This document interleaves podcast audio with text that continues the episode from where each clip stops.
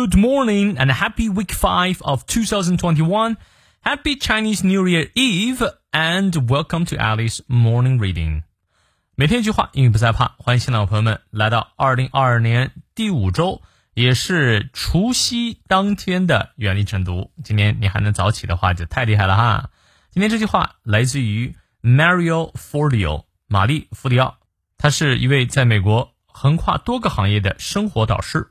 也是知名作家、演讲家、企业家和塑身教练啊。他说：“Success doesn't come from what you do occasionally; it comes from what you do consistently。”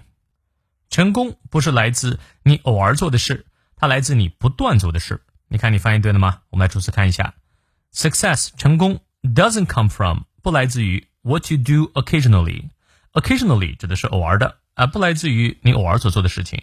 这里 what you do occasionally 做 from 的宾语。” It comes from what you do consistently. Consistently 指的是持续的、不断的。哎，你偶尔做这件事情，并不能代表你成功，但是你持续做的事情呢，才能够带来成功。不管是学英语还是减肥健身，都如此啊。让我们来看一下其中的发音知识点。Success 重音在后，doesn't come from what you do occasionally。这个单词音节比较多。Occasionally, it comes from what you do consistently. Consistently 重音在第二个音节。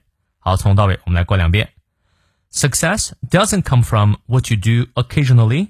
It comes from what you do consistently. 再来一遍. Success doesn't come from what you do occasionally.